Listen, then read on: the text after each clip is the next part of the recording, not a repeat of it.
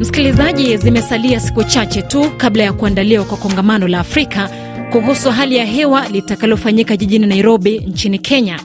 Ni kongamano litakaloangazia kukuza ukuaji wa uchumi na maendeleo kwa kuhakikisha maliasili inaendelea kutoa rasilimali na huduma za mazingira ambazo ustawi wetu unategemea. Kadhalika, kongamano hili litaangazia mjadala ambao umekuwa kwa muda sasa kuhusu suluhu za ufadhili wa hali ya hewa barani Afrika na ulimwengu.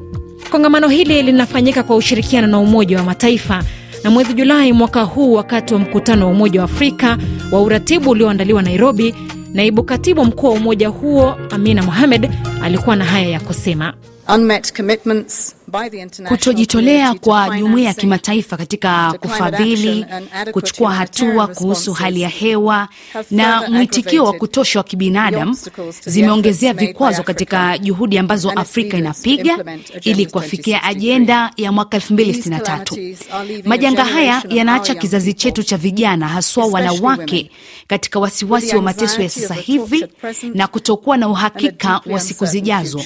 Iwapo suluhu za changamoto za Afrika na fursa zitaacha kuwa wimbo, lazima tuwe na sauti nzito katika G20 na lazima tuzungumze kwa sauti moja kama viongozi wa Afrika ili kuondoa hali iliyopo isiyokubalika. Kadhalika, rais wa Kenya William Ruto ambaye pia ni mwenyeji wa mkutano huu amesema ni wakati Afrika kusimama na kuleta suluhu ya mabadiliko ya tabia nchi, wakati wa akisuta mataifa tajiri kuhusu deni linaloikabili bara la Afrika, akitaka mkopo kutolewa kwa viwango sawa na bara zingine. As we come to that summit, there are two very important things that as a continent Tunapokuja katika kongamano hilo, kuna mambo mawili muhimu ambayo kama bara tunapaswa kuangalia na tukuje pamoja tuzungumze kwa sauti moja.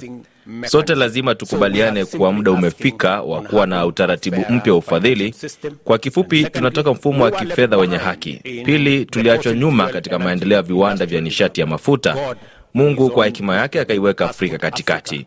Mabadiliko ya tabia nchi yameisababishia Afrika kuwa na mgogoro wa kibinadamu, lakini pia tuna nishati mbadala ambayo iko kwa wingi.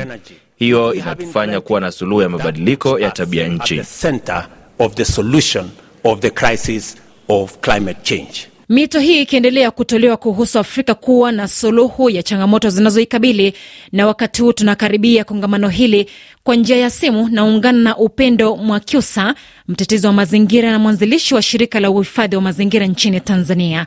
Hapa anaeleza matarajio ya mkutano huu ambao pia atahudhuria. Tutakapomaliza mikutano hiyo, basi wote tutoke na common understanding na common agreement ambazo moja kwa moja zimelenga kutatua changamoto ambazo zinaikabili bara la Afrika katika swala zima la mabadiliko ya tabia ya nchi na kuangalia namna gani hata hawa wananchi wa kawaida wanaotokea kwenye levo ya chini kabisa wanaweza vipi na wao wakashiriki katika kupambana na athari hizi za mabadiliko ya tabia nchi. Mimi ni Mtanzania, natokea katika jamii ya Tanzania. Baada ya hapo hao, nitakaporudi nchini kwangu, nijue namna gani sasa kama Afrika tumeazimia kupambana na hizi changamoto kwa namna ambayo moja kwa moja itasaidia kupunguza haya matatizo, lakini pia itamhusisha kila mmoja kushiriki katika mapambano haya na kuleta matokeo ambayo ni chanya na makubwa. Kongamano hili pia linaangazia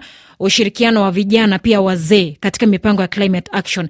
Mbinu zipi zinafaa kutumika kuwaleta hao watu pamoja katika kupata suluhisho za climate action? Linapokuja swala la climate change na impact zake, hazichagui mtu wa kumwafect, zinachagua jamii nzima. Vijana tuna nguvu, akili zetu ziko sharp, lakini tuna mawazo mbalimbali ambao ni very innovative. Lakini pia vijana sisi tunahitaji kushikwa mkono na watu ambao tayari wametutangulia, viongozi wetu, watu wazima, watu ambao wako katika meza za kufanya maamuzi makubwa. Tutoke na sauti moja, ili kusudi kila mtu aplay part yake kwa nafasi yake. Na labda mkutano huu unafaa kutuma ujumbe gani kwa viongozi wa nchi ambazo zinaongoza katika utoaji wa gesi chafu? Kwa kifupi tu, tukianza na nchi ambazo ziko nje ya Afrika, kwa kiasi kikubwa hizi challenges tunazoziface zinatokana na wao, so this is the right time for them kufanya zile compensation ambazo wamekuwa wakikubaliana katika mikutano mbalimbali ya COP,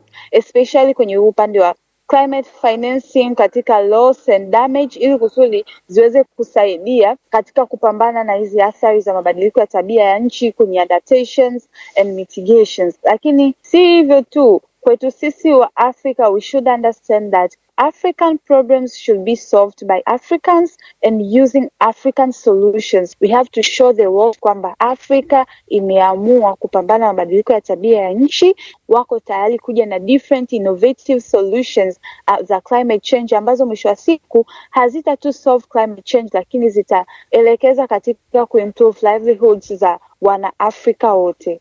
Ni kushukuru Upendo kwa mchango wako.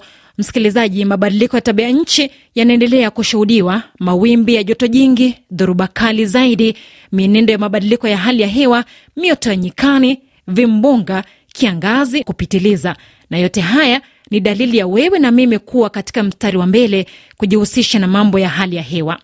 Na sasa niungane na mtaalamu wa nishati na hali ya hewa Tajiel Urio kutoka nchini Tanzania, akizungumzia matumaini ya Afrika katika mkutano huu utakaofanyika kuanzia Septemba 4 hadi 6 jijini Nairobi, na ukifanyika sambamba na wiki ya hali ya hewa ya Afrika.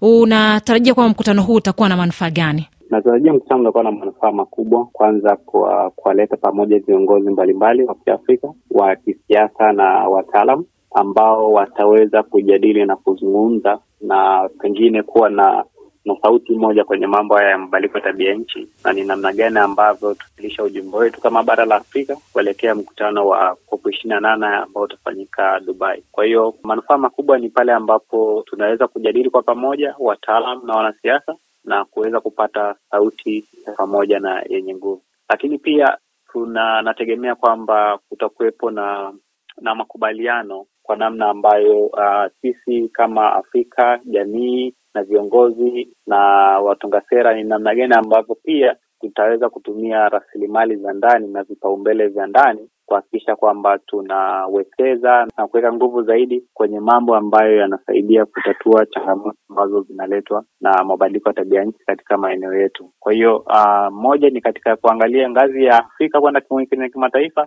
lakini pili ni kama sisi Afrika tunafanya nini, kila mtu kwa ngazi yake. Asante. Uh, umezungumzia maswala ya COP ishirini na nane. Je, tutarajie kwamba labda mkutano huu kuwa na athari yoyote katika maamuzi yatakayofikiwa huko? Nawaza chanya kwamba inaweza kawa na mchango mzuri kuelekea kopu ishirini na nane na maamuzi, kama tukiwa na sauti ya pamoja kama bara la Afrika na tukatafuta na, na nchi nyingine ambazo zitaunga mkono sauti yetu, moja kwa moja itaweza ku, kuathiri matokeo ya mkutano wa COP ishirini na nane kwa sababu Afrika ni moja ya, ya sehemu ya dunia ambayo inaathirika sana na mabadiliko ya tabia nchi, lakini haiko peke yake. Kuna nchi nyingine, nchi za visiwa vidogo vidogo, kuna nchi nyingine ambazo ni maskini na zinazoendelea sehemu mbalimbali duniani hasa katika uh, ukanda wa kusini mwa, mwa, mwa dunia.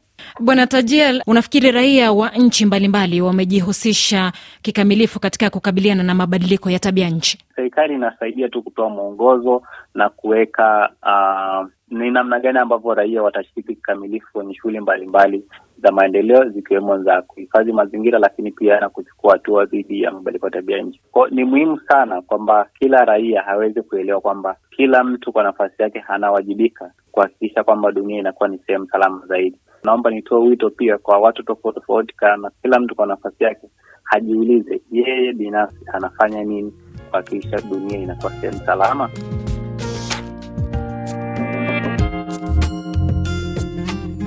Asante Tajiel Urio ukiwa Tanzania. Huu ni mmoja wa watakaohudhuria mkutano huo ambao pia utawaleta pamoja zaidi ya marais 20 wa Afrika na wajumbe elfu ishirini kutoka ulimwenguni akiwemo katibu mkuu wa Umoja wa Mataifa Antonio Guterres. Ni washukuru Upendo Mwakyusa na Tajiel Urio kwa kufanikisha makala haya. Kwa niaba ya Minslet Ijai anayekuletea makala haya ya mazingira leo kila siku ya Jumatatu, mimi ni Jupita Mayaka.